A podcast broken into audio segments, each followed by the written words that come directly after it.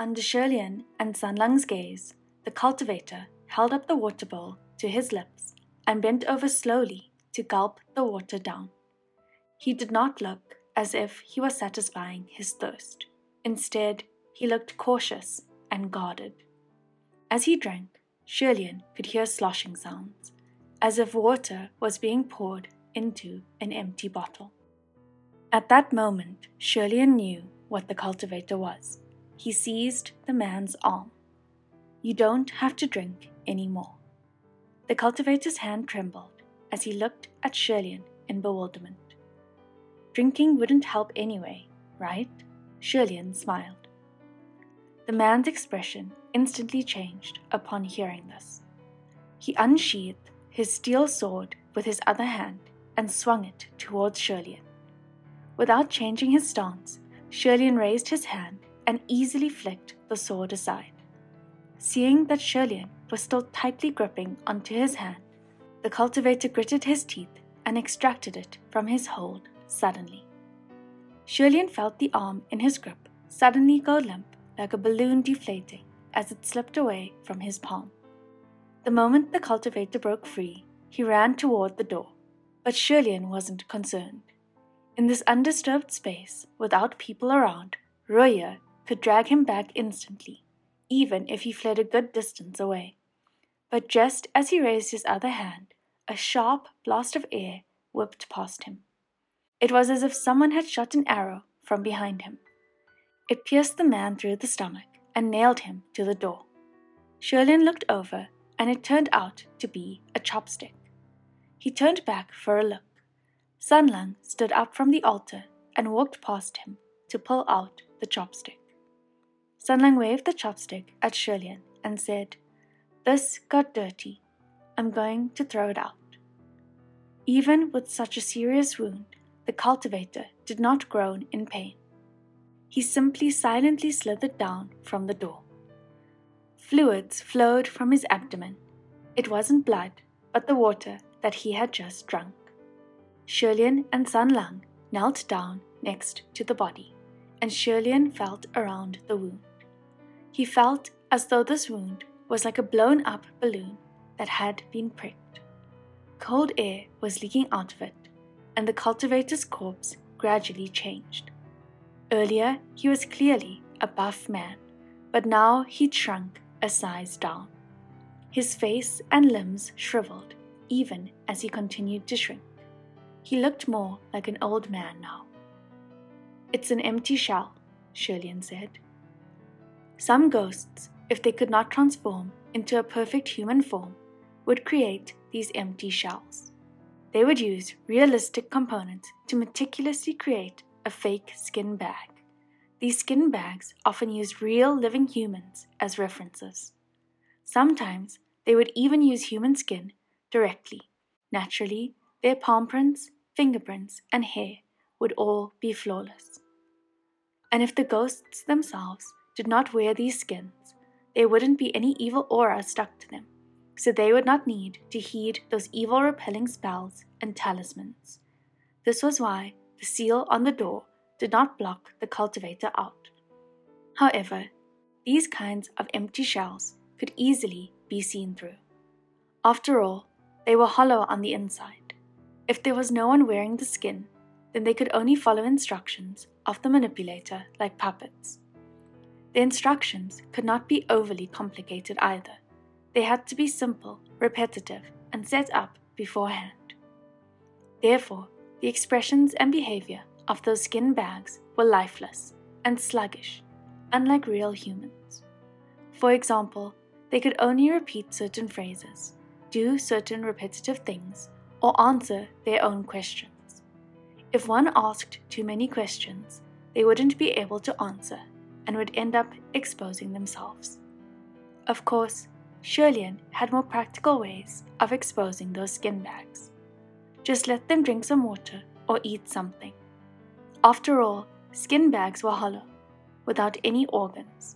If they ate or drank, it would be like throwing something or pouring water into an empty can. The echo could clearly be heard, and it was a sound very different than that of a human consuming food and water. the corpse had completely deflated into a pile of withered skin. San Lang poked at it with his chopstick and threw it away. This shell is rather interesting. Xie Lian knew what he was talking about. The cultivator's expressions and movements were more than realistic. He had conversed with them animatedly, gestured wildly, responded emotionally, very much like a real person. Whoever was behind its control had to be quite powerful. Xie Lian glanced at San Lang.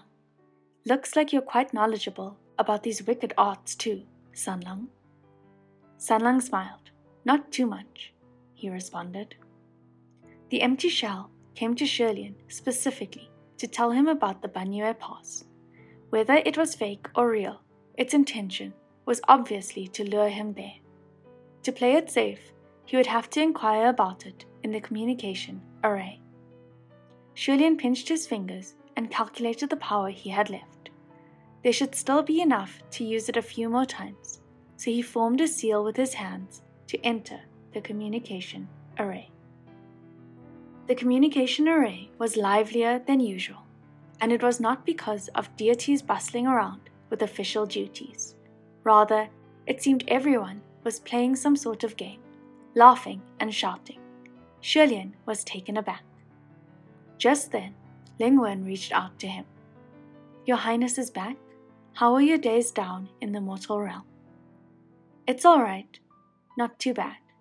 What's everyone doing? They seem so happy, Xie Lian asked. Ling Wen replied, The Wind Master has just returned and is giving away merits. Why don't you go and see if you can grab any? Sure enough, Xie Lian could hear the officials cheerfully shouting.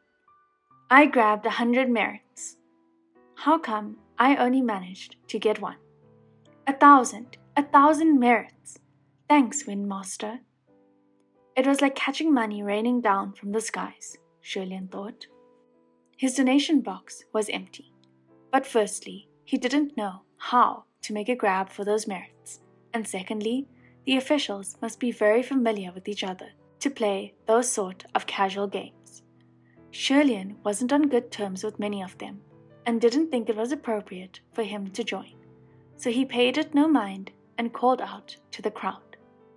Does anyone here know of the Banyue Pass? The laughing and shouting came to a sudden stop and silence ensued. Once again, Xie Lian felt depressed. It was fine if no one responded to his little snippets, if they were odd or awkward. The other officials didn't share those either, and he indeed seemed to be out of tune with them whenever he did so. But this was official business. The communication array was a place where heavenly officials often made requests for information on ghosts or mystic issues. If something came up, or someone asked for assistance, everyone pitched in, giving suggestions or lending a hand. Those without anything to add would say, I'll ask around when I'm free. Banyue was work, so there was no reason why no one responded. Just then, someone shouted, The Wind Master just threw out 10,000 merits. The communication array came alive again, and the officials went away to grab for more merits thoroughly ignoring Xie Lian. This made him realize that there was probably more to this than it appeared, and the court would never respond. The Wind Master was certainly quite affluent, Xie Lian thought, throwing away tens of thousands of merits just like that. He was about to exit the communication array when Ling Wen called out to him privately.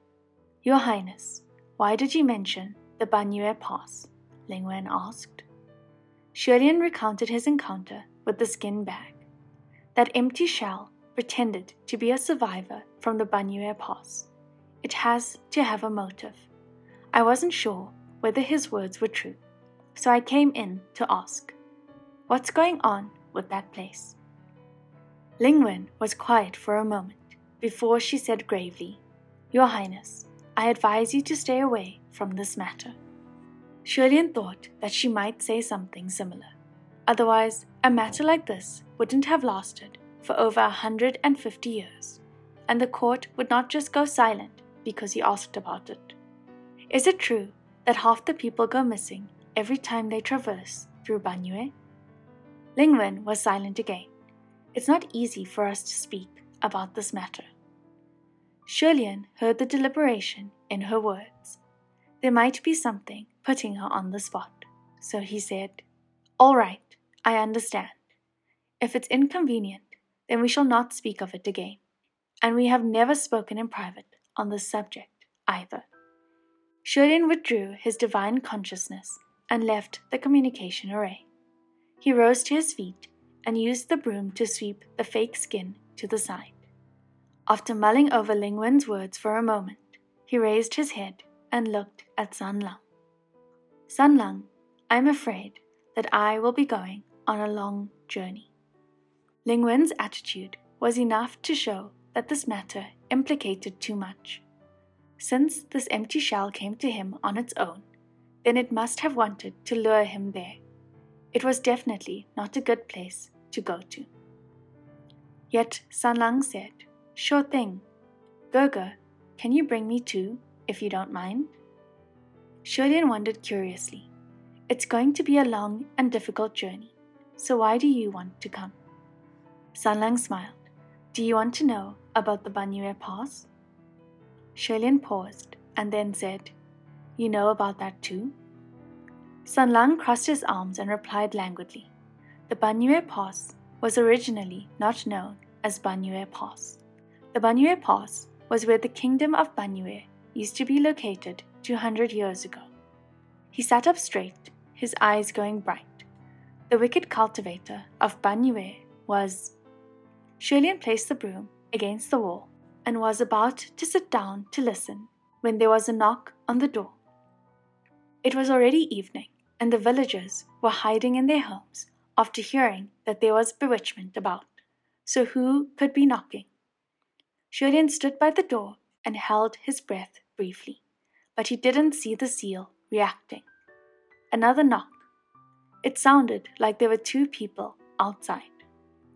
Xie Lian contemplated for a moment and then opened the door. Sure enough, two young men dressed in black stood at his door, one handsome and one elegant. It was Nan Feng and Fu Yao. Xie Lian said, You two Fu Yao rolled his eyes, and Nanfeng blurted out, You're going to the Banyue Pass, aren't you? Where did you guys hear that? Xie Lian wondered. Nanfeng said, Some officials were talking about it. I heard that you asked about the Banyue Pass and the communication array today. Xie Lian understood their intentions and crossed his hands in his sleeves. I see, you both volunteer, right? Both junior officials' expressions contorted, as though they had a toothache. Yes, they replied. Xie Lian couldn't help but smile and said, I get it, I get it.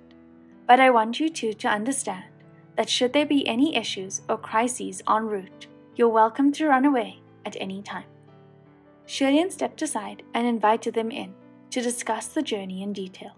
But then, when the two saw the carefree teen sitting inside, their initially grim faces instantly turned ashen. Nanfeng charged in. He pushed Xie Lian behind him and shouted, Stand back.